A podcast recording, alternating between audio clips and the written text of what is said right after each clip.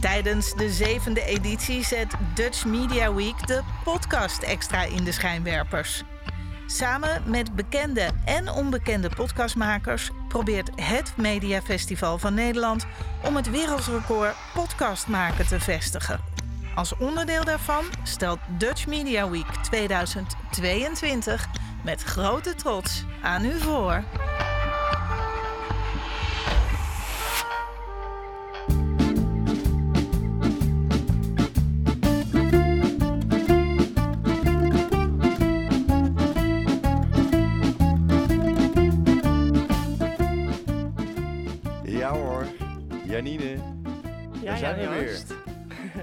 Tijd voor een nieuwe podcast. Ja, en op best een bijzondere locatie. Nou, dat kan je zeggen zeg. En eh, meedoen aan een recordpoging. Ja, Dus eh, ja. zeker bijzonder. Ja, absoluut, want eh, ja, we zijn te gast bij Beeld en Geluid in, in Hilversum.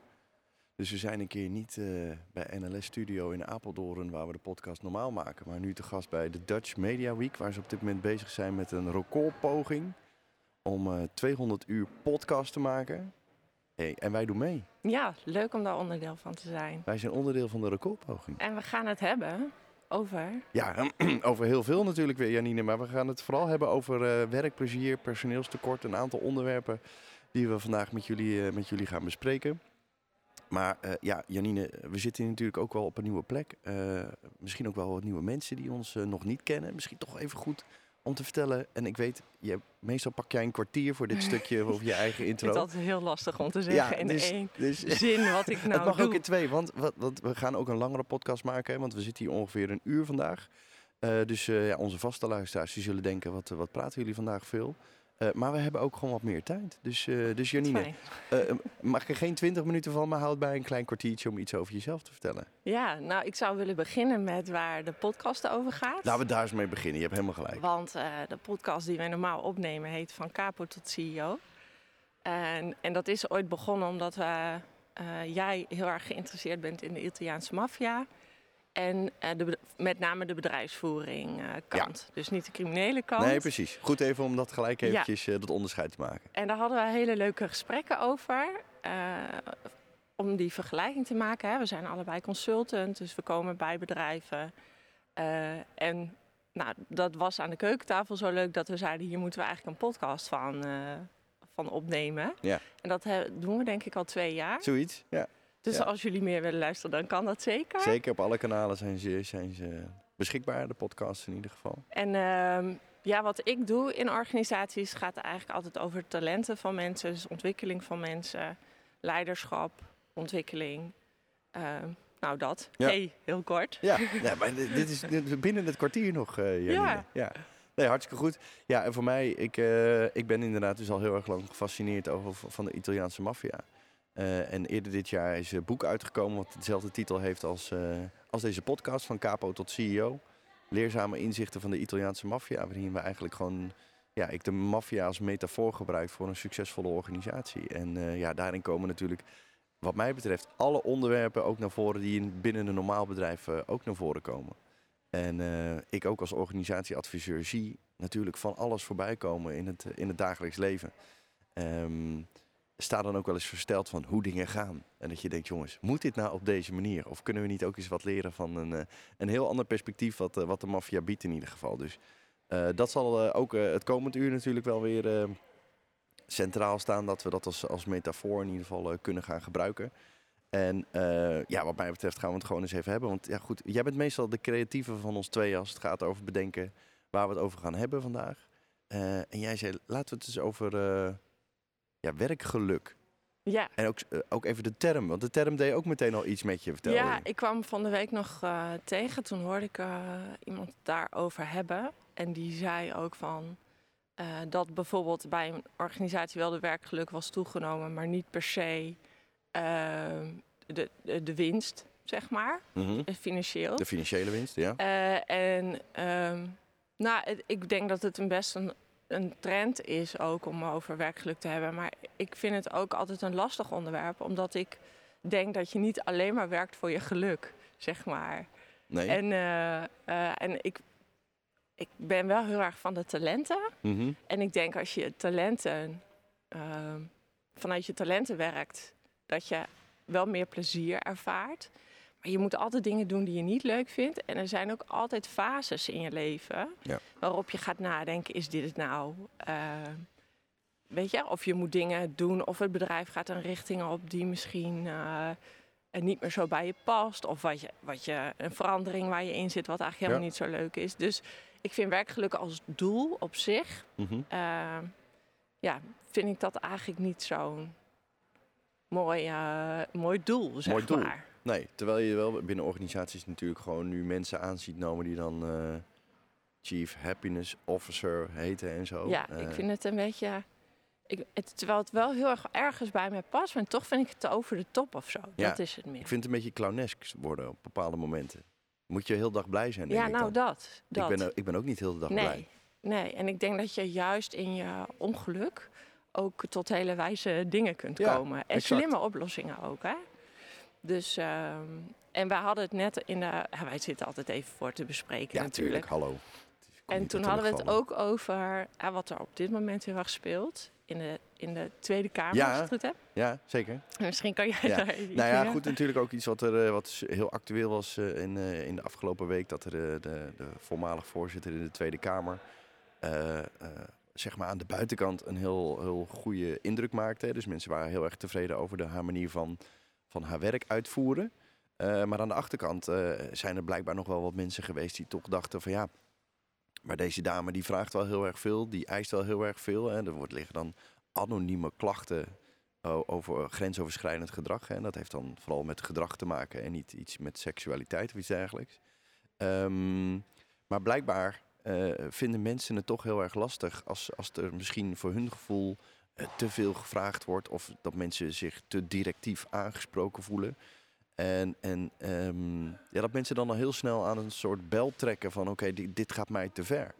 Eh, en ik denk dat, we, dat wij ook moeten oppassen in onze, in onze samenleving. Dat we niet al heel snel aan een willekeurige bel gaan trekken op het moment dat het me even niet past. Of ik heb even een slechte dag. Of ik voel me even niet zo goed. Of, Ja, want hoe gaat het bij de Italiaanse maffia, Jan Joost? Ja, Als we het nou hebben over werkgeluk. nou, en werkgeluk, ja. Ik, ik, kijk, dat zijn lastige dingen natuurlijk. hè, de maffia, dat, ik stuur wel eens een, on- een onderzoekje die kant op met de vraag of ze Ja. een enquête willen invullen. Maar ik krijg heel weinig respons.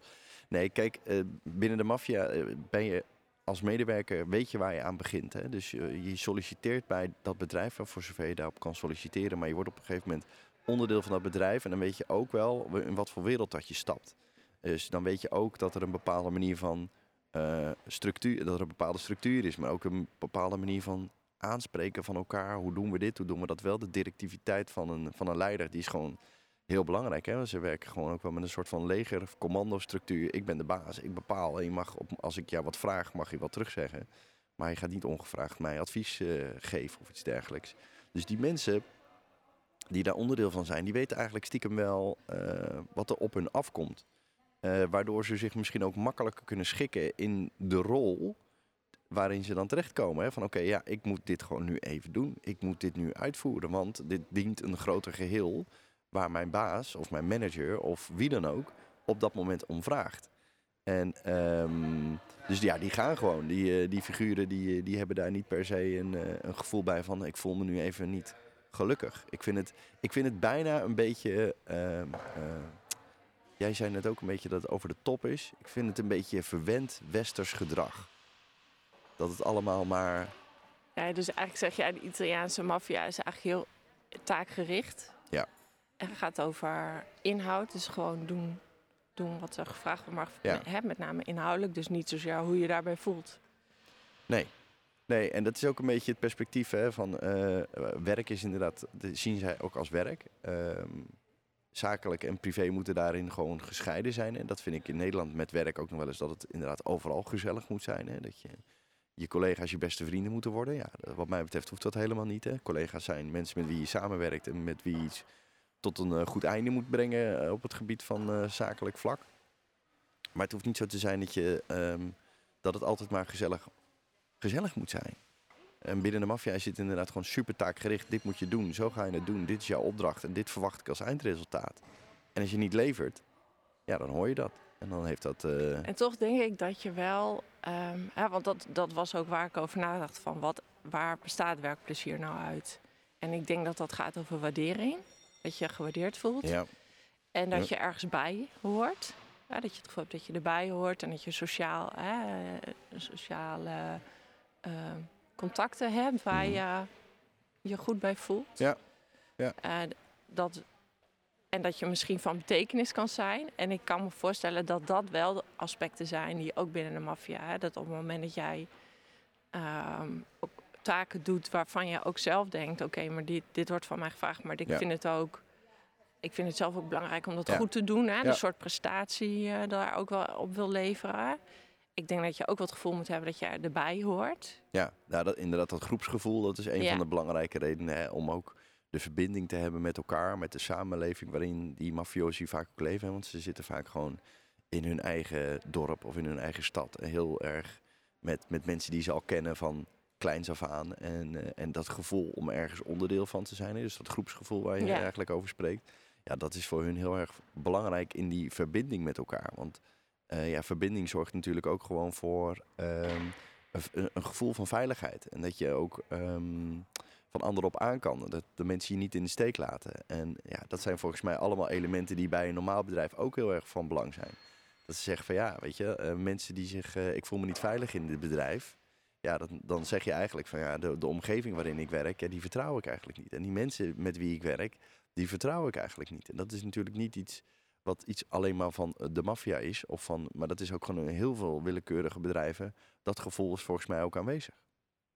En dat is niet per se goed voor je werkgeluk. ik. Nee, nee, dus ergens is dat denk ik wel hetzelfde bij de maffia als bij eh, eh, in het gewone bedrijfsleven. Hè, dat je toch het gevoel wil hebben dat je erbij hoort en dat als je buitengesloten wordt, Ja.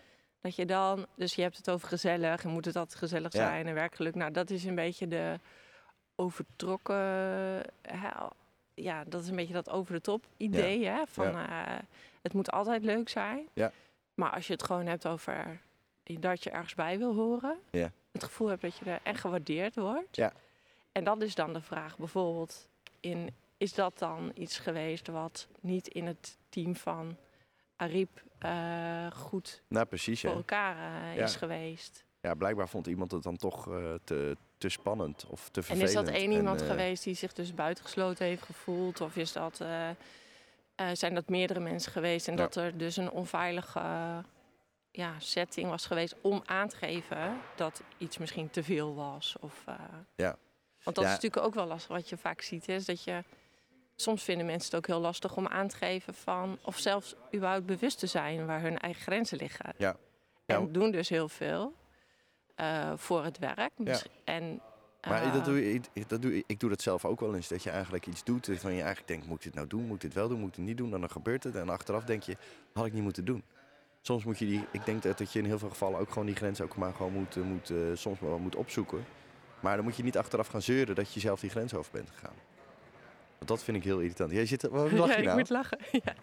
ja, dat is lekker duidelijk. Ja. Ja, zo zeuren. Als zeuren te bestempelen. Nou, nou ja, goed. eh, Het is, ik, vind, ik kijk dan naar mezelf. Hè, en als ik zeg, als ik dan zelf iets doe. En ik denk later, dit had ik niet moeten doen. Moet ik niet iemand anders de schuld geven. Dan moet ik gewoon bij mezelf denken. Van, Ja. Oké, dit heb ik gewoon niet goed gedaan, eh, Joost. Dat je eh, op alle fronten, hè, zakelijk en privé, dat je ook Ja. wel eens doet van... Oké, je zegt iets of je doet iets. En achteraf denkt, ja, had ik niet moeten doen. Had ik niet moeten zeggen. En dan, ik vind het heel En makkelijk om naar het- iemand anders te wijzen. Nou, ik denk dat het voor de Italiaanse maffia ook heel interessant is hoe het recruitment gaat. Ja. Hè? Want, ehm, en dat zie je natuurlijk toch ook wel. En dat is misschien toch het criminele aspect. Dat je mensen, eh, kwetsbare jongeren bijvoorbeeld, hè, mensen die in de armoede, eh, die staat, die eh, het misschien niet heel goed hebben. En Mhm. daar maak je eigenlijk gebruik van door Ja. ze aan te trekken en nou, meer, hè, waardoor ze meer status krijgen, meer het gevoel onderdeel te zijn. En, en dan doe je misschien wel dingen die, als je er echt over na gaat denken of echt bij, goed bij gaat voelen, dat je denkt, "Hmm, ik weet eigenlijk niet of ik dit wel wil. Ja. Eh, maar omdat iedereen het doet en omdat je nou eenmaal eh, zeg maar, daar een beetje ingegroeid bent, Ja, met name als je jong bent. Ja, ja. En dat zie je heel eerlijk, denk ik, bij zoals een corporate. Hè? Als je eh, een opleiding hebt gedaan waarin hè, een bepaalde, wat een bepaalde status geeft. En denk bijvoorbeeld aan rechten of zo. Hè? Mhm. Je gaat, je komt in een corporate eh, setting terecht waar iedereen, waar het normaal is dat je misschien wel 60 uur in de week maakt Ja. in plaats van 40. Ja. Eh, en dat je ook een beetje hè, politiek bewust bent van hoe kan je nou verder komen in de organisatie. Dus dat je Ja. ambitie hebt, dat is ook wel echt iets wat normaal is. En dat je daar, als je daarin opgroeit, dan heb je misschien helemaal niet zo door dat je dat dat helemaal niet zo hoeft te gelden precies. voor iedereen. Dat het hè? niet standaard is. Nee, dat Nee. het iets is van die wereld en die cultuur. Ja. En ehm, ja, daar, daar, eh, daar ben je dan eigenlijk niet bewust van. Dus Nee. ik vraag me wel af hoe, in hoeverre kun je van tevoren, jij zegt, zei in het begin, hè, van je, je stapt erin en je weet waar je aan begint. Ja. Maar ik denk dat het heel vaak zo is dat je ja, niet kunt overzien. Nee, en dat, dat is zo, hè. Want eh, in, in- dat is met alles zo, met elk sollicitatiegesprek. Je hebt altijd een gevoel of een idee waar je aan gaat beginnen. Kijk, bij heel veel organisaties, daar eh, heb je nu een, eh, van, die, van die assessments of van die gesprekken. En dan heb je twee, drie gesprekken, misschien een vierde. En, en dan word je op een gegeven moment ja, word je aangenomen of niet. Ehm, en ja, dan is natuurlijk altijd maar de vraag in hoeverre organisaties heel veel effort echt steken om iemand eh, aan te nemen op de kwaliteiten die passen bij de organisatie. Of de kwaliteiten die ze nodig hebben om die vacature even snel te vullen. En, en, en de vraag is natuurlijk altijd van eh, wat is de duurzaamheid daar dan van? Hè? Als je iemand snel wil aannemen, dan, eh, dan ben je misschien geneigd om ook even wat, wat minder kritisch te zijn van of iemand ook daadwerkelijk bij de organisatie past. En binnen de maffia, met name bijvoorbeeld even de Siciliaanse maffia, daar moet je als, als potentiële nieuwe medewerker kan je dus eh, geen briefje sturen naar de lokale capo met de vraag Nee, of ik eh, staat niet, onderdeel... eh, nee, er staat geen brievenbus of online, eh, online e-mailadres. nee, ehm, maar dan moet je voorgesteld worden door iemand anders die jou dan een bepaald vertrouwen toe, toebedeelt. In de vorm van, ik denk wel dat hij past bij die organisatie. En dan heb je dus gewoon eh, een hele lange periode waarin je jezelf moet, moet bewijzen als potentiële nieuwe medewerker. Ja, eh. gewoon een traineeship met een, met een eh, nog een flexibel contract, waar, wat eigenlijk op elk moment ook. ehm, eh, Dus op dat moment zou je er dus ook nog uit kunnen. Dan heb je waarschijnlijk nog niet Dan heb je nog zoveel van de organisatie meegekregen, waardoor je nog geen bedreiging Nee, bent om. als, eh, eh, je bent ook nog niet geen onderdeel van, eh, echt van de organisatie, hè, want je bent nog steeds eh, eh, nog eh, potentieel. Dus eh, je ziet de, de, binnenkant van de organisatie, de- daar krijg je nog niet zo heel erg van mee. Je bent juist, eh, moet je laten zien dat je te vertrouwen bent, dat je de goede dingen doet, dat je loyaal bent, dat je snapt waar de organisatie naartoe wil, hoe ze daar willen komen. En dat, dat je loyaal moet zijn, dat je moet luisteren, dat je niet op de verkeerde mensen of de verkeerde momenten verkeerde vragen moet stellen. Ehm, ja, dat, dat leer je in die periode. En eh, daarin word je ook wel eens meegenomen hè, door, eh, want vaak heb je het een soort van, eh, ja, verschrikkelijk woord is dat buddy systeem. Hè? Dat is, je hebt met eh, meester gezel vind ik dan eigenlijk al een wat mooiere vergelijking. Dat je gewoon met iemand meeloopt met wat meer ervaring die je op dat moment laat zien. Van oké, zo doen we dat hier, zo werken we samen. Dit doe je wel, dit doe je niet. En dat je op die manier een soort van ja, geschoold wordt in die periode. En daarin ga je natuurlijk wel heel veel dingen zien van de organisatie. En zijn dat dan toch vaak die, ja, jongeren, om maar zo, hè? Of, of net als bij ons, zeg maar, dat je als student en dan kun je dus zo'n traineeship, daar lijkt het eigenlijk al op, hè? Dat je eh, ervaring eerst op gaat doen, een beetje gaat kijken, eh, nou, wa- ook wat je kan, maar de werkgever Ja. kan ook even kijken wat je kan. Ja. En mogelijk blijf je, eh, of je gaat wat dan nog wat anders eh, doen. En daar zou het dan meer op lijken dan een echte sollicitatie, zeg Ja. maar. Nee, het is vaak ook wel, je moet wel een soort van, eh, eh, je moet wel wat werkervaring hebben, noem ik het maar eventjes. Hè? Want anders ben je, heb je ook geen track record om iets om te laten zien. Want dit soort organisaties zijn echt op zoek naar expertise. Hè? Je moet echt ergens heel erg goed in zijn of een bepaald netwerk hebben of bepaalde skills hebben die de organisatie nog niet heeft of niet voldoende heeft. Waarvan ze denken, oké, maar deze, deze man hebben we ook daadwerkelijk echt nodig om, eh, om de organisatie op die manier verder te helpen. En ehm, op basis daarvan word je dan op een gegeven moment eh, misschien onderdeel van zo'n eh, zo'n aspirantenperiode of inwerkperiode. Ja, dus dat of, betekent niet ehm, dat je heel jong. eh, dat Nou, dat, misschien. in, op Sicilië bijvoorbeeld, want even maffia is natuurlijk een, eh, een, eh, een begrip, een definitie waar de Italianen zich natuurlijk enorm voor schamen. Ehm, maar je hebt eigenlijk drie grote stromingen die ik bijvoorbeeld ook wel in het boek eh, voorbij laat, ko- laat komen. Dat zijn eh, eh, de Ndrangheta, en dat is een familiebedrijf en die komen uit, eh, uit Calabrië. En dan heb je de Cosa Nostra. Dat is meer corporate organisaties en overheidsbedrijven. En daar kan je bijvoorbeeld wel uh, geïntroduceerd worden om, om, onderdeel te worden. Bij een familiebedrijf ben je natuurlijk onderdeel van de familie, heb je niet heel veel keuze. Moet je trouwen eigenlijk. Uh, ja, moet je op een of andere manier verbonden worden aan, aan, aan, aan, de familie. En de andere stroming die ik bespreek, dat is de Camorra. En die komt uit, uit Campanië, met Napels als bekendste stad. En daarin zie je wel dat er heel veel jonge gasten denken: ik ga snel geld verdienen. Uh, ik durf wel wat risicootjes te nemen. Um, ik, uh, ik heb geen opleiding. Ik heb in deze stad niet heel veel kansen. Ik wil wel graag status, want dat is gewoon heel erg belangrijk. Hè. Dat is eh, in, in, misschien in Zuid-Europa ook wel wat anders dan bij ons, hoe we daar tegenaan kijken. Maar status sowieso ja, dat zeg ik nu. Maar ik zit nu even te denken in de status in, in een corporate organisatie van je positie. Die vinden heel veel mensen toch ook wel heel erg belangrijk. Dus misschien klopt het niet helemaal wat ik zeg. Maar die status voor de jochies is uh, aansluiten bij, bij een clan. Dus bij een lokale vestiging van, uh, van de Camorra. En op die manier, ja, door, door allerlei dingen te doen, je op te werken in dat milieu. En dat gaat dus, jonge gasten zijn het vooral daar. En bij de andere stromingen zijn er toch wel wat meer, ik noem het maar even, mensen met ervaring die de organisatie binnenstromen. En die ze dan dus misschien ook via chantage of op andere manieren in de organisatie betrekken? Of is het dan bij, is dat, ben je dan geen echte medewerker? Nou, ik, eh, zeg maar, de, de, de methodiek van chantage die wordt vooral gebruikt bij affiliati. Dus dat zijn mensen die zeg maar een flexibele schil rondom uh, de organisatie, noem ik dat altijd.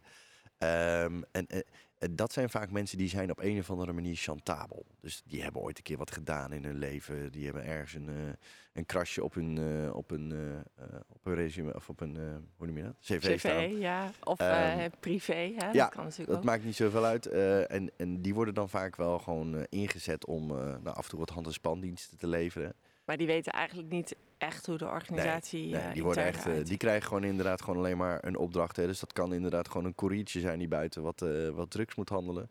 Maar dat kan ook een bankdirecteur zijn die een transactie even over het hoofd ziet, die die eigenlijk moet afkeuren en die die dan toevallig wel goedkeurt.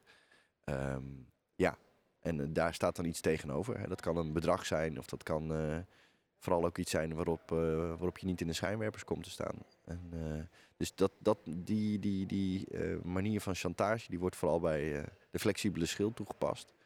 Uh, want ik zeg ook wel eens, de maffia, daar wordt geen contract getekend. Hè. Dat is een bedrijf waar heel veel geld doorheen gaat, waar heel veel afspraken worden gemaakt. en waar je op een gegeven moment ook een onderdeel van wordt. Hè, op het moment dat jij je werk gewoon goed hebt gedaan.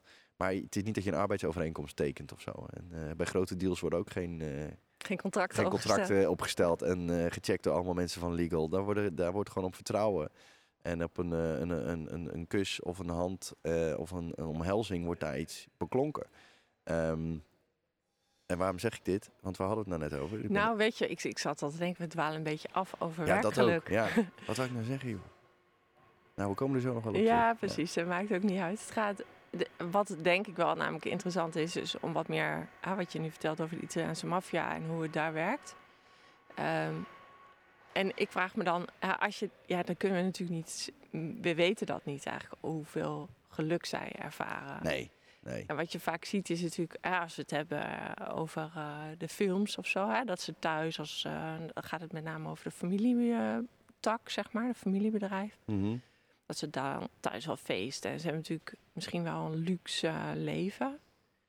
Ja. Maar wellicht valt het ook wel mee. Dus ik denk, ja, waar haal je dan je... Je, je werkgeluk vandaan? Geluk van, ja. Uh, ja. Nou ja, ik denk dat dus, dus vooral heel erg aan de status uh, verbonden is. Hè. Dus dat is gewoon voor um, de, het eer, de eer, respect en de loyaliteit en status. Dat zijn wel dingen die voor, voor mafiosi ontzettend belangrijk zijn ik zeg wel eens, geld is misschien voor de uitvoerders wat belangrijker dan voor de mensen die wat meer in het, in het managementteam zitten.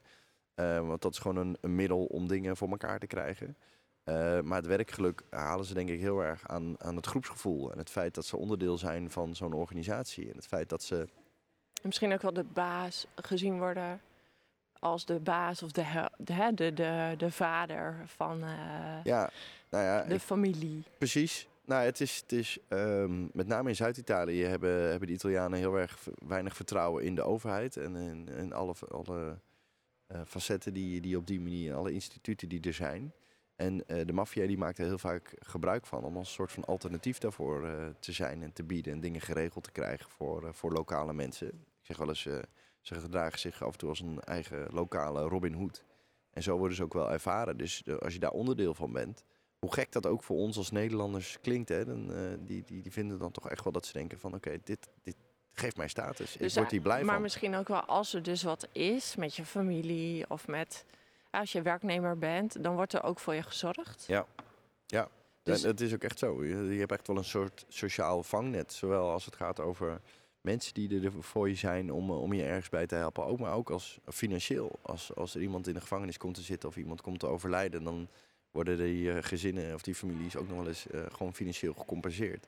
Zodat ze ook wel gewoon kunnen blijven wonen waar ze wonen. En dat ze ook wel gewoon nog steeds een, een, een broodje kunnen kopen. Dus dat is eigenlijk wel, als je dat dan weer vergelijkt met eh, gewone bedrijven. Ja. Hoe doen wij, hè, hoe wordt dat daar gedaan? Hoe goed zorgen wordt er gezorgd voor, Ja, voor je medewerker. voor je Vanuit medewerker? het bedrijf. Ja.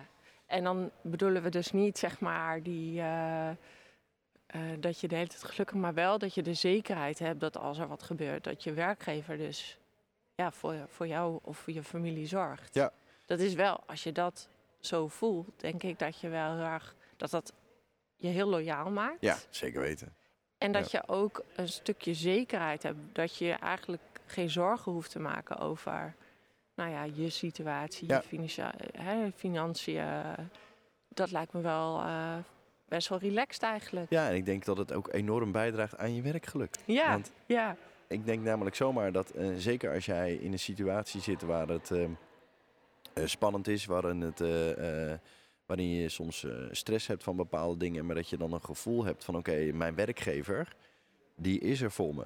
Eh, no matter what. Weet Ja. je wel? Dat je dan denkt van... eh, dat- Maar de- en dat is natuurlijk ook weer zo dubbel. Want ik denk, ja, als je een deal... eh, eh, er is een andere podcast, is wel... eh, ik weet niet meer welke dat was, van de NRC. Maar dan wordt er iemand... eh, gebruikt ze wel een voice-over, maar die wordt dan... Eigenlijk wordt zijn verhaal verteld als dat hij dus zit te wachten op een... eh, noem je wat, wel, zo'n container met drugs of zo. Ja, ja. En dat hij dus, ja, je hebt er geen grip op. Dus dat hij heel gestrest is die week. Want ja, Ja. hij moet maar afwachten of het allemaal of goed komt. gaat. En of die dus in de haven er goed uitgepikt wordt. Ja. En, eh, en dan denk ik, ja, dan heb je dus... Want als dat niet goed gaat, dan is hij zijn leven misschien helemaal niet zeker. Hè? Dus Nee. dat is een gigantische druk Ja. die, je, eh, die je hebt. En aan de andere kant zeg je, ja, maar ze zorgen wel eh, voor je. ja en, en, en, En dat ik- is zo, het is zo dubbel. Ja, nee, maar dat, dat klopt. Hè. Er zitten heel veel dingen in de bedrijfsvoering van de maffia die heel paradoxaal zijn. Dus die heel erg dubbel zijn. Ehm, want dit natuurlijk ook. Want eh, ja, er wordt van je verwacht op het moment dat jij verantwoordelijk bent voor deze actie of activiteiten die deze beste man dan op dat moment uitvoert. Eh, er wordt wel gewoon verwacht dat je levert. En op het moment dat je dat niet doet, dan heb je ook gewoon wel iets uit te leggen.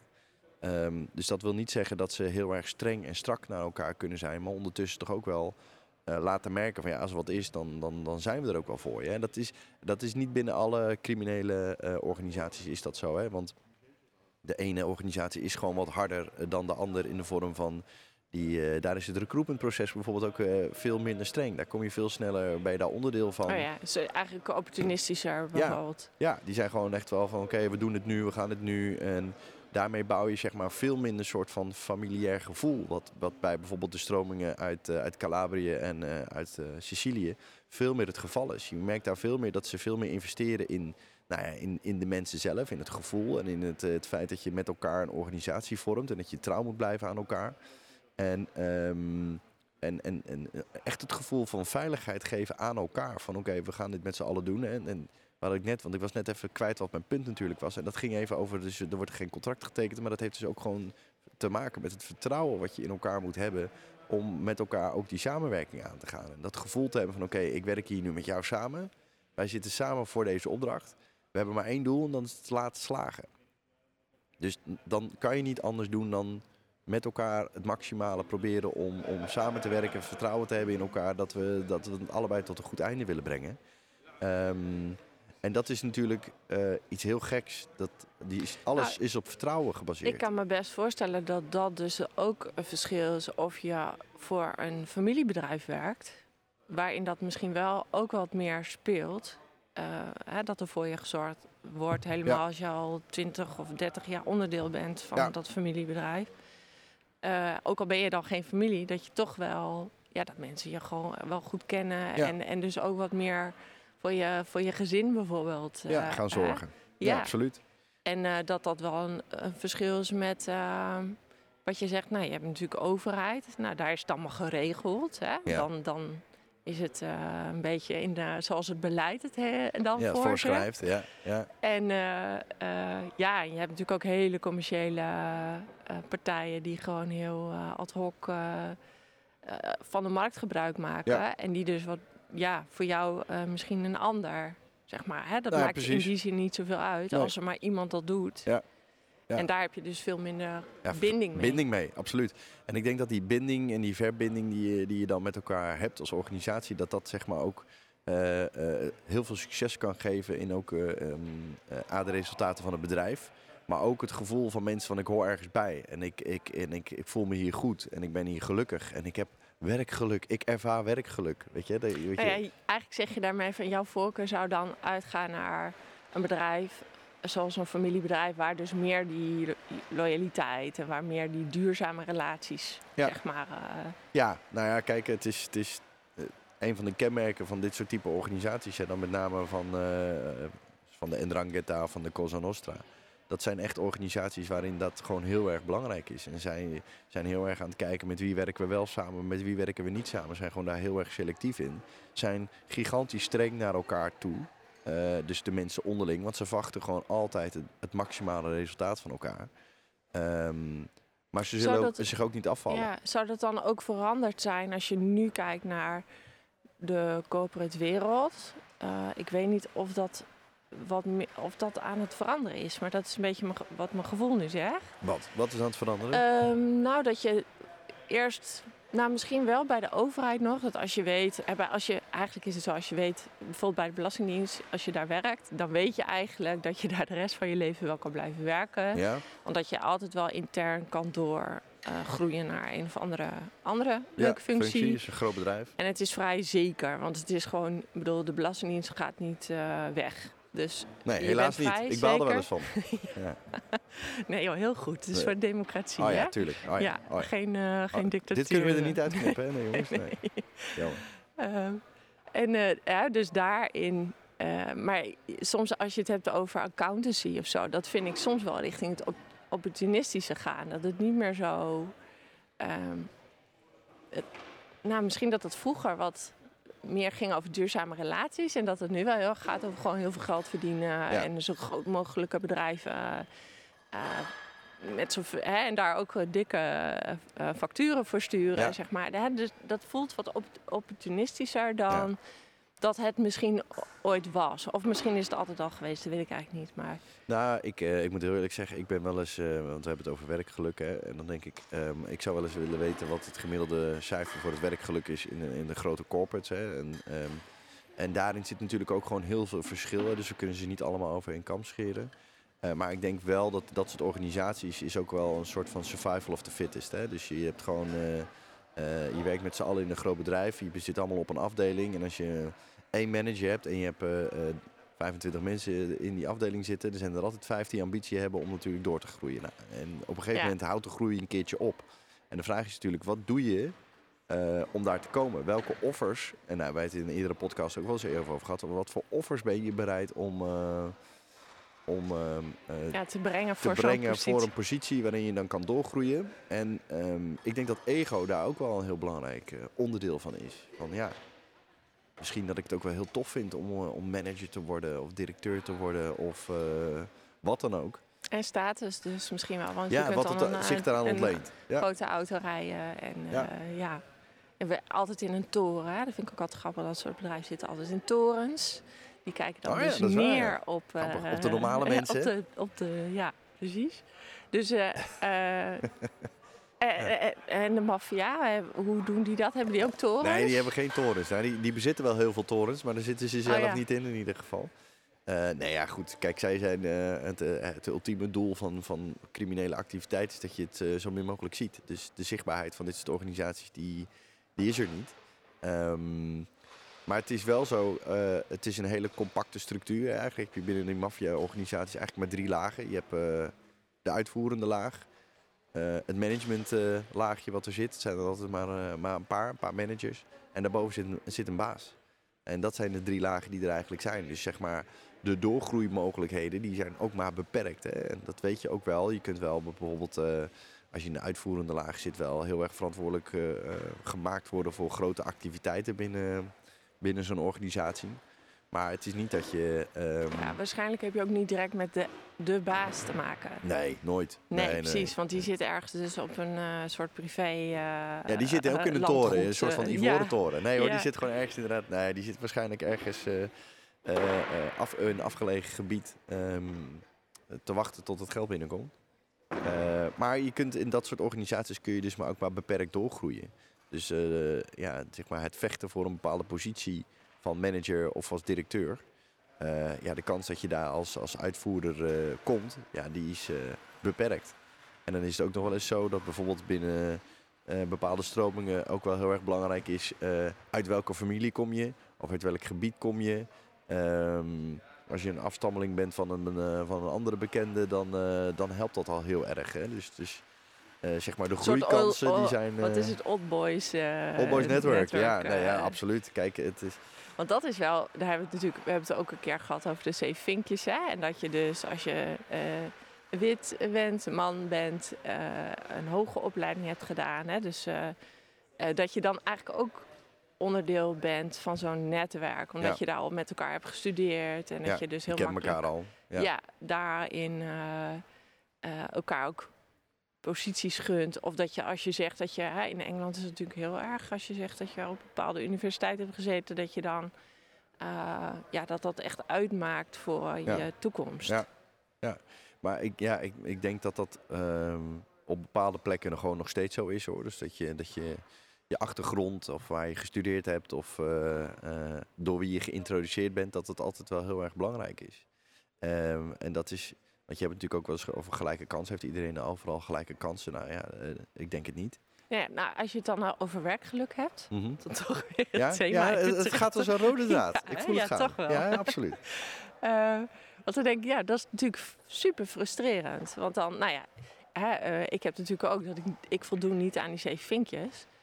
Uh, dus hoe kom je dan, als stel dat je daar wil zijn, hoe kom je daar dan? Hoe krijg je dan wel zo'n uh, positie? Eigenlijk is die, uh, moet je daar dus veel harder voor werken.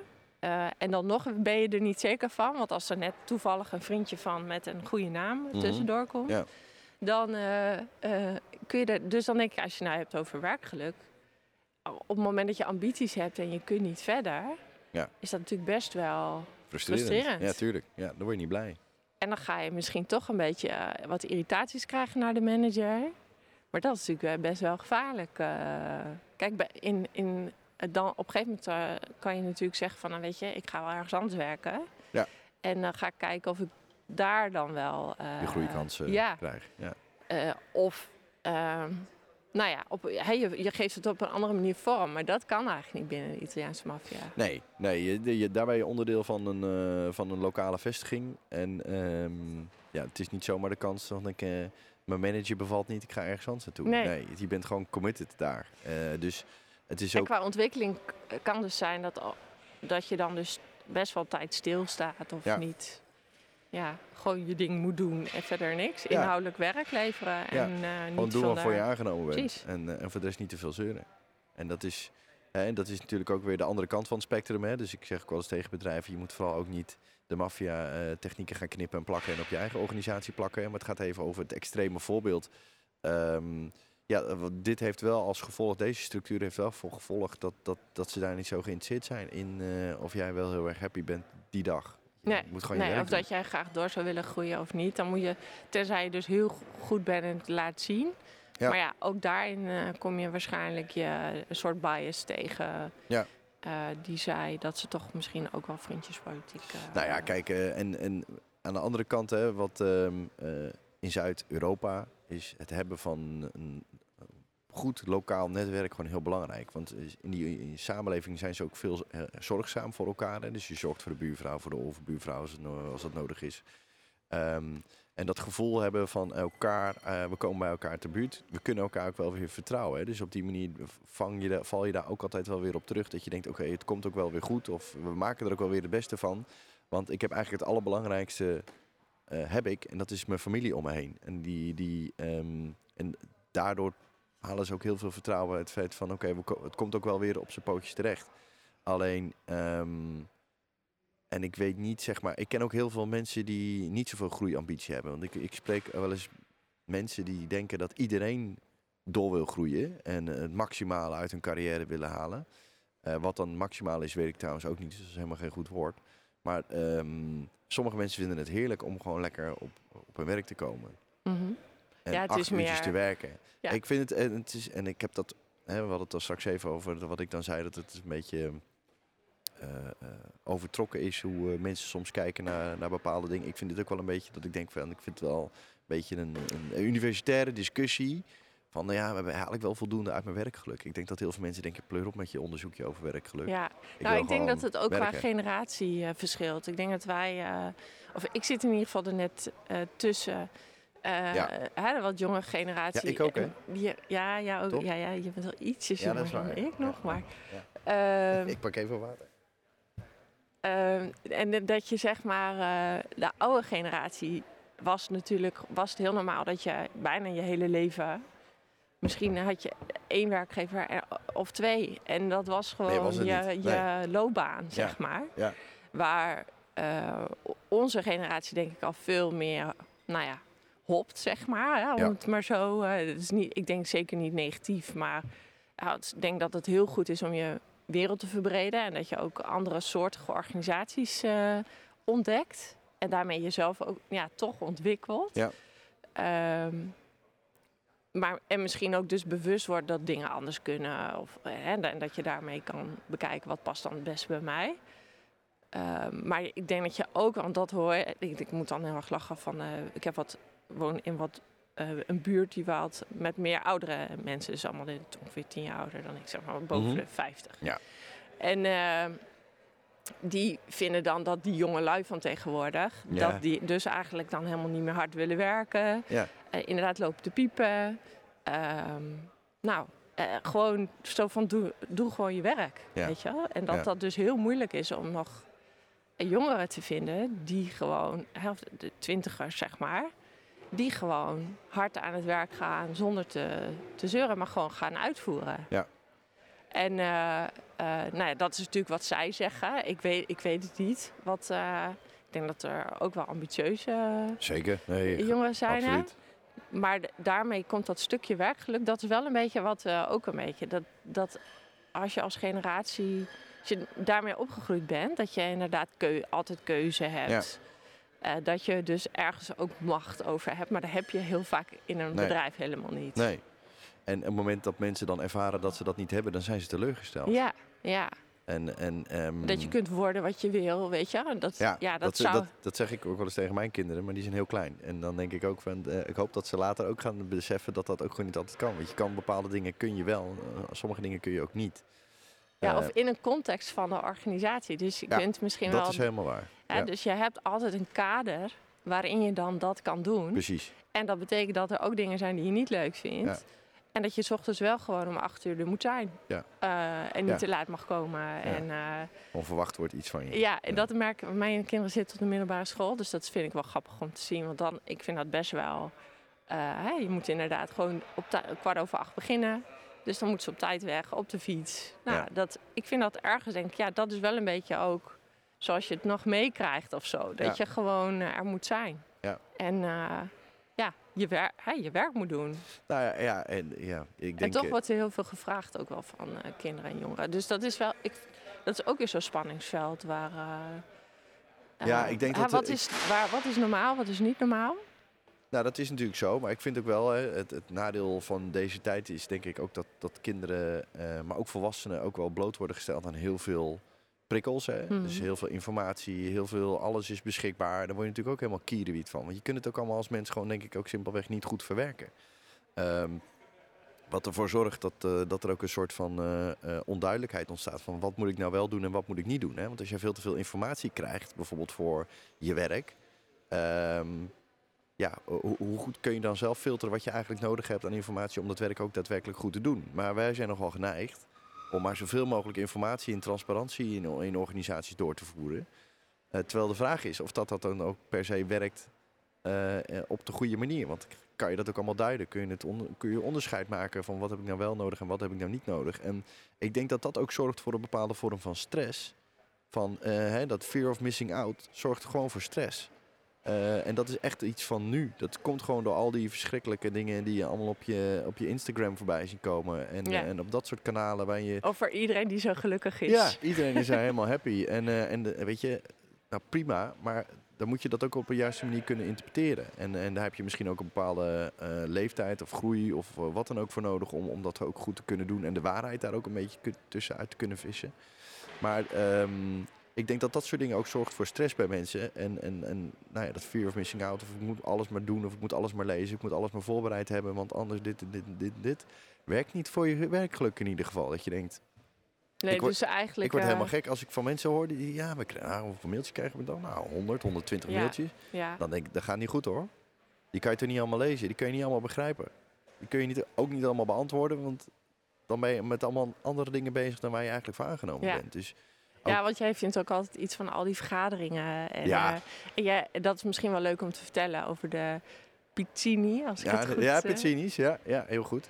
Ja, eh, dat is een, een communicatiemiddel wat een van de maffiabazen gebruikte. even, om zijn organisatie van zo'n eh 3000 mensen aan te sturen. Waarop hij op een Olivetti typemachine een heel kort briefje aan iemand schreef. En daar stond dan een opdracht op of een, een mening in de discussie of gewoon een vraag van...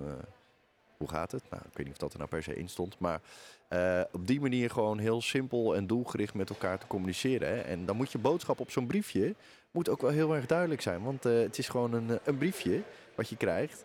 En er is geen kans op een reply. Of om eventjes te bellen of eventjes een WhatsApp te dan sturen. heel... Het, klinkt heel taakgericht. Dus dat je eigenlijk gewoon zegt, dit is wat ik... Dit is het resultaat wat er eh, uit moet verwacht. komen. Ja. En hoe je het doet. Maakt niet uit. Precies, dat ga ik allemaal niet uitleggen. Nee. Want dat, eh, ik ga ervan uit dat je dat gewoon Precies. zelf kan bepalen. Ja, ik heb zoveel tijd in maar dit is wel gestopt. wat er eh, Dit wil ik. ja, wat Ja. eruit moet komen. Ja. En dat is, en dat is wel een mooie combinatie. Want die, deze tik ik gelijk ook even mee. Dat ik denk, de, de, want we hadden het even over die lagen. Het is heel, heel erg simpel en overzichtelijk. Echt wel duidelijk wie is de baas en wie mag wat. Hè. Dus de taken, verantwoordelijkheden, bevoegdheden zijn heel erg duidelijk. Maar ze geloven ook heel erg in eh, zeg maar, de vakvolwassenheid van hun eigen medewerkers. Hè. Dus eh, dat ze expert zijn op een bepaald gebied. Dus ze gaan niet lopen micromanagen. Ze laten de mensen gewoon hun eigen werkzaamheden doen. Eh, exact wat jij zegt. Ze krijgen mee wat hun resultaat moet zijn. En hoe ze daar komen, zoek het maar uit. En, en dat meestergezel, zeg maar, zit Ja. dat er wel eh, dan nog in? Nou ja, dat zit, dat zit hem vooral in de begeleiding van, eh, van jonge medewerkers door, door de ouderen. Dus dat zie je eigenlijk wel door de organisatie heen. Op een gegeven moment, als je echt lid bent of echt medewerker bent, dan ben je eigenlijk ook wel volwassen genoeg, vinden zij dan, om zelfstandig helemaal aan het werk te gaan. Dus dat meestergezel, dat zit hem vooral in de beginfase. Dus in de periode dat je kennis maakt met de organisatie en eigenlijk alles wat ermee moet gebeuren. Eh, maar het is wel een soort van iets wat altijd wel aan elkaar blijft plakken. Het is wel iets wat, eh, wat er. eh, je bouwt ook een band op met iemand. Als jij intensief met iemand een jaar optrekt of anderhalf jaar optrekt, dan krijg je daar natuurlijk ook een, Ja. een bepaalde relatie Dus daar zou je best even aan kunnen vragen van, joh, dit is de opdracht. Eh, dit, is, eh, dit is een route en dit is een route. Ja. Hoe kijk jij daarnaar? Ja. Gewoon dat je niet per se dat diegene gaat vertellen wat je moet doen, maar wel even zijn visie erop kan Tuurlijk. geven. Dat je even kan sparren, zeg Ja, maar. nee, maar ik denk ook echt wel dat dat ook wel gewoon gebeurt op het moment dat dat, eh, dat, dat nodig is. Want het is altijd goed, en dat, dat beseffen zij zich ook, om even met elkaar even te overleggen van wat is verstandig en wat is handig. Alleen een manager of een directeur, die bemoeit zich daar niet mee. Dus dit is je opdracht. Zo gaan we het doen. En, en succes. Ja. Dus, Dus geen is- eh, eh, qua betutteling of... Nee eh, hoor, nee, totaal nee, niet. Nee, nee, nee. Wordt daar, eh, op geen enkele manier moet jij elke week eh, met je manager een bilaatje hebben om hem te vertellen dat hij eh, zijn Excel kan bijwerken en dat je op, op de planning loopt. Nee, het is heel erg zelfstandig. En ik denk als het nou over werkgeluk, hè, god, dan gaat het thema Ja. toch een dwars door deze uitzending heen. Ehm, eh, het is, ik ervaar het heel fijn als iemand niet met me mee zit te kijken. Dus als ik iets doe en ik zeg dat ik het ga regelen, dan regel ik het ook. Hè. Dus ga alsjeblieft niet met me meekijken. Als je dat doet, dan, vind ik dat heel irritant en laat ik dat heel snel merken. En dan is het ook gewoon, weet je, eh, doe het zelf of ik doe het. Eén van de twee. Ehm, Maar het zorgt ervoor, als iemand dat niet doet, of doet bij mij, zich met mij bemoeit, dan gaat het ten koste van mijn werkgeluk. Dat ik denk, ja, weet je, ga weg. Uh, ik denk dat heel veel mensen ook, uh, en dan heb je het misschien ook wel wat over de wat meer hoog opgeleid, die het gewoon heel fijn vinden om vrijgelaten te worden. En gewoon lekker hun werkzaamheden op hun eigen manier te kunnen doen. Je hebt natuurlijk ook gewoon situaties waarin het ook gewoon dingen in de productiehal. Dat gaat gewoon volgens een bepaald standaard proces stappen. Daar, daar wordt niet van je. Nee, daar hoef je ook niet uh, tien keer uit te leggen. Dat, op een gegeven moment loopt dat. Ook dat uh, mensen niet per se zelf hoeven te denken van wat moet ik nu doen of hoe moet ik dit oplossen. Nee, het is allemaal voor je uitgedacht. En, en weet je, dat, dat is ook prima. Um, en daar worden mensen blij van, want die willen niet met moeilijke dingen bezig zijn. Maar als je naar, uh, naar bij, jonge mensen in corporates kijkt of zo, ja, ik denk dat die het heel fijn vinden als die heel erg vrijgelaten worden in hun manier van, van werken. Ja, als je het hebt over situationeel leiderschap, dan heb je wel uh, daar fases in. Van, hè, hoe, uh, ja, dat weet jij dan weer. Ja, moet je iemand inderdaad instrueren. Hè? Dus dan uh, gaat het heel erg taakgericht, maar ook de stapjes uitleggen. Van oké, okay, en dan ga je dit doen en dan ga je dat doen. En veel meer er nog. En dat kost dus meer energie, hè, want dan moet je er veel meer bovenop zitten. Ja. Maar dat doe je alleen als iemand het nog niet kan. Dus als iemand ja, echt die instructie nodig, nodig heeft. heeft. Ja, exact. En, de, en de andere kant is eigenlijk, als iemand eigenlijk expert is, mm -hmm. dus ja, weet je, die weet prima wat hij moet doen. Ja. Uh, dan is het wel om iemand betrokken te houden, bijvoorbeeld om dan toch te kijken of je diegene nog kan inspireren. Of dat je coachen is eigenlijk al misschien niet eens meer nodig. Nee. Maar goed, je kunt wel kijken van hè, wat, uh, waar zitten dan toch nog misschien nog uitdagingen? Of wat, is dan nog, wat zijn de trends dat je innovatief blijft of zo? Dat is echt meer, ja, helemaal de andere uiterste. Maar dan heb je inderdaad uh, een keertje sparren. Maar dan ja. is dat weet je, dat hoeft, dat is misschien één keer in de drie maanden of zo even weer uh, even bijpraten. Ja. En, uh, ja. Nou ja, en dat is hè, en, en ik denk ook um, voor medewerkers is dat ook fijn, hè, want dan voel je op dat moment ook gewoon het vertrouwen van iemand om je heen. Dat je denkt van oké, okay, ik kan die klus wel klaren. Ja.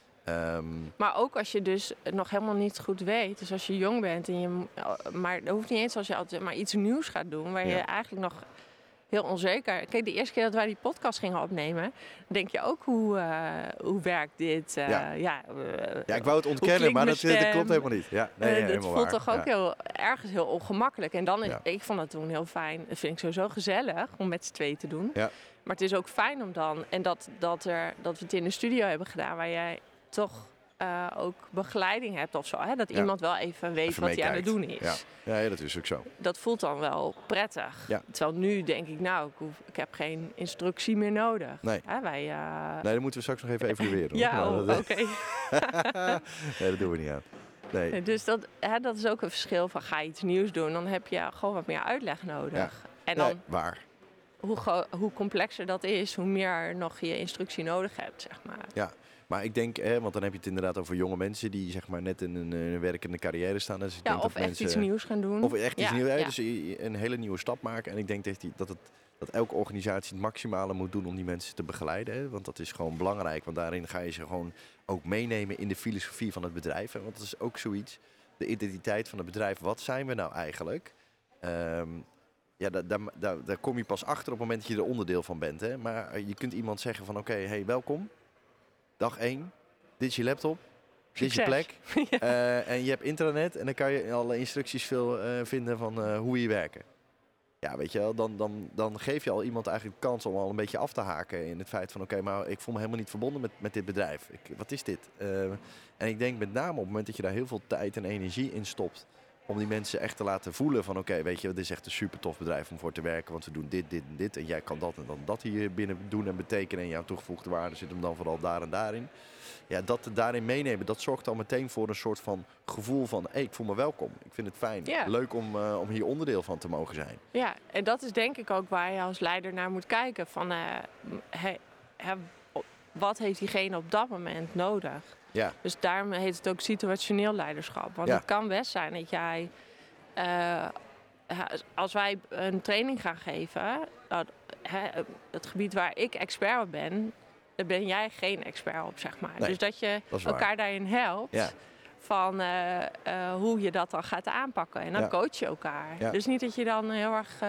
ik hoef je niet alles uit te leggen. Ik hoef je ook niet te instrueren van nu moet je wat zeggen. Nee, precies. Praat, nu. Maar, ja, Ja. precies. Maar wel, eh, ja, je, nou inderdaad, je praat misschien even na. Of, Ja. hè, dus dat soort, zeker. dat is meer coaching. Ja. Dus je kijkt eigenlijk per situatie wel, wat er nodig is. En ik vind het altijd wel grappig om te zien dat het voor leiders soms lastig is om... ehm, ik, ik denk dat het heel makkelijk, ja, dat het makkelijker wordt als je dat snapt. Als je dus die niveau snapt van, hé, hey, in dit stukje moet ik diegene instrueren. En in dat stukje is die expert, Ja, kan ik hem kan ik helemaal wel lekker vrijlaten. Ja. Ja, en dat, is, en dat is denk ik eh, de kracht van een goede manager, van een goede leidinggevende, om dat bij de mensen aan te voelen. Ja, En ehm, zeg maar de verplichte voortgangsgesprekjes of bila's of wat dat soort verschrikkelijke initiatieven binnen bedrijven. Eh, weet je, niet iedereen zit daarop te wachten, niet iedereen heeft dat nodig. En dus maak dat niet de standaard onderdeel van, eh, van je management riedel. Want eh, ja, persoontje A vindt het heel fijn. En persoon B die denkt, het is me weer een half uur van mijn leven verloren om met deze man te moeten praten. ja, en ik denk in, het is allemaal context. Het is allemaal context. Jij zei het daar straks al even. Het is natuurlijk gewoon afhankelijk van eh, hoe, wie ben jij? ja. Waar begeef ik me? Hoe zit ik in, de, in mijn vel? Ben ik met een mooi project bezig? zo'n half uur voegt niks toe aan je werkgeluk. Nee, eh. totaal niet. Nee, maar ik denk inderdaad echt dat die mensen denken, wat zit ik hier nou te doen? Ja, ja. Het is toch zonde van mijn tijd zit ik deze man te vertellen wat ik allemaal aan het doen ben, terwijl ik gewoon lekker aan het werk wil. En, en, en ja, het is toch vaak ook een soort van, eh, binnen sommige bedrijven ook gewoon voor een manager om een beetje grip te houden van wat gebeurt er allemaal. Want eh, als je 35 mensen op een afdeling hebt zitten en je moet van allemaal weten wat ze doen, dan snap ik dat je dat niet kan doen of kan zien door alleen maar over de afdeling te lopen. Maar ga nou niet eh, je Dan moet je het zo noemen, bedoel je. Dan is Ja. het meer van, hé, hey, hoe staat het met je taken? Eh, lukt het allemaal? gaat het goed? Waar, Ja. waar loop je tegenaan? Of is het, eh, wanneer heb je het af? Dat is meer de... Nou ja, dat, het is natuurlijk, ik zou eh, ik, heel veel eh, bedrijven gunnen om wat meer output gestuurd te zijn. Hè. Dus wat minder je druk maken of iemand wel zijn acht uurtjes op een dag werkt. Maar gewoon zeggen van, joh, dit, eh, dit gaan we doen en, eh, en we gaan het op deze manier regelen. En dit verwacht ik van jou. En dan is, dat vind ik dan nog interessant, hè? Van is je output reëel of niet reëel? Dat is natuurlijk ook... nou, als je, dan merk ik bijvoorbeeld, en ik heb ook wel iets met de zorg en welzijn, dus mijn achtergrond. Ja. Denk ik, ja, weet je, als wij al, nog meer gaan bezuinigen op de zorg, mensen zijn, we komen, we komen al mensen tekort. En dan eh, gaan al die mensen die dus al heel hard aan het werk zijn, Ja. die moeten nog harder gaan werken. Ja. En Ja, ja, eh, eens, hè? weet je, hoe gaan die dat volhouden dan? En dan ga je ook nog meer bezuinigen daarop. Nee, eh, eh, soms kun- meer kan ook niet altijd. Nee, hè. nee. Dus, dat is ook de conclusie van deze tijd. Je kunt allemaal wel willen harder, meer en meer wil, willen. Maar eh, Ja, de dus je, situatie is er ook gewoon nu even niet naar. dus je inderdaad, en dan is het heel erg kijken naar reële output. Ik ben, vind begrotingen ook altijd zo'n eh, soort gedrog. Want begrotingen zijn altijd meer dan het jaar ervoor. is nooit minder. Denk maar hoezo? Ja, ja. Hè? Dus eh, er zit iets geks in eigenlijk. Want dat het altijd meer moet zijn. Ja. Je zou kunnen zeggen, nou, we gaan ergens in investeren. Dus misschien is het dan minder. Ja. Maar met het idee wel om het weer te laten Om groeien. uh, potentieel weer te laten groeien. Ja. Ja. nee, helemaal waar. dus, eh, Ja, en dat is, wel, eh, dat is wel iets van deze tijd. En ik denk dat mensen ook op het moment dat je meer moet en je hebt minder eh, mogelijkheden, of meer faciliteiten, of minder spullen, of minder Ja. tijd. ik denk dat je werkgeluk, eh, Ja. ja. Dat bedoel Hey. ik. Dat gaat toch echt wel even een stukje naar beneden. Dat werkgeluk. Nee, dus, dus wat dat betreft maak je, maken we het daar onszelf misschien ook wel moeilijker. Door altijd maar die ambitie te willen hebben door, door te groeien. Maar ik spreek ook wel eens mensen die dat niet meer hebben. Die denken, oké, Ja. we willen nu gewoon goed nou door ja, deze het tijd gaat komen. mij niet, als je het nou hebt over zorg bijvoorbeeld, dan gaat het helemaal niet over groei. Eh, maar gewoon vooral het leveren van kwaliteit. Ja, want je wil gewoon eh, goed voor de mensen zorgen Ja. die, eh, waar, je, waar je verantwoordelijk voor bent. Ja. En als jij de roosters niet rondkrijgt, heb je natuurlijk wel een probleem. Nee, waar. En eh, Het is zo. ja, dan, dat draagt niet bij aan je werkgeluk. Nee. Want dan is het wel betekenisvol werk wat je doet. Maar eh, ja, je moet dan misschien toch, voel je verantwoordelijk om weer in een gat te springen. En uiteindelijk Ja. eh, raak je, eh, raak jezelf in, jezelf- een, in een, een verkeerde Ja. fase. Ja. Ja. In ieder geval niet voor je werkgeluk. Ik hoop eh, dat de mensen die naar deze podcast hebben gekeken of hebben geluisterd, dat die wel weer een stukje meer werkgeluk hebben opgedaan. Wat inspiratie te Nee, horen over. dat het niet alleen over dingen. werkgeluk gaat. Nee, nee, het gaat over veel meer dan dat. Het is allemaal een uitkomst van heel veel dingen die, je die je om je heen nodig hebt om überhaupt gelukkig Ja, te zijn. En ja. werk en geluk, dat zijn nog steeds twee verschillende dingen. Ehm, maar zorg in ieder geval dat je, dat je daarin een goede balans vindt. Ik denk dat dat eh, het allerbelangrijkste is. Janine, wij zitten door de tijd. Ja, nou leuk om uh, in deze bijzondere setting dus Ja. dit opgenomen te hebben. Ja, echt heel en cool. eh, tof. inderdaad, ik hoop dat ze de, de poging, ik ga ervan uit Ja. dat die 200 uur natuurlijk helemaal volgemaakt gaat worden. Dat lijkt me wel. Anders komen we nog een keertje terug eh, hoor. voor, eh, voor nog een uurtje. Nee hoor, bedankt eh, aan de Dutch Media Week eh, dat wij hier vandaag eh, mochten zitten. In een onwijs toffe locatie. En de volgende keer zal het toch weer in een eh, studio in Apeldoorn zijn. Hoogstwaarschijnlijk. Ja, de setting ja. net wat anders zijn. Maar Ja, eh, de verwachtingen zijn nu, wordt er steeds, hè, de lat wordt steeds hoger. ja, we eh, zullen eens met Niels een gesprekje moeten voeren wat hij gaat doen om, eh, om een beetje de setting na te bootsen. Maar bedankt. Leuk weer, Janine. Wij gaan weer op zoek naar nieuwe onderwerpen voor de podcast. Hè. Vragen en opmerkingen, die kunnen jullie allemaal kwijt. Ik ga nu eventjes kijken naar de technicus en die gaat eh, de Ja. eindtune inzetten. Bedankt allemaal. Bedankt Tot allemaal. de volgende. Dit was een aflevering van onze podcast Van Capo tot CEO. Een podcast waarin we het hebben over onderwerpen die in elke organisatie voorbij komen. En we reflecteren hierop door vergelijkingen te maken met de Italiaanse maffia, waar Jan Joost alles vanaf weet. En met Janine, die weet alles van jung en organisatiepsychologie. Vind jij de podcast leuk? Blijf luisteren en deel hem vooral in je netwerk.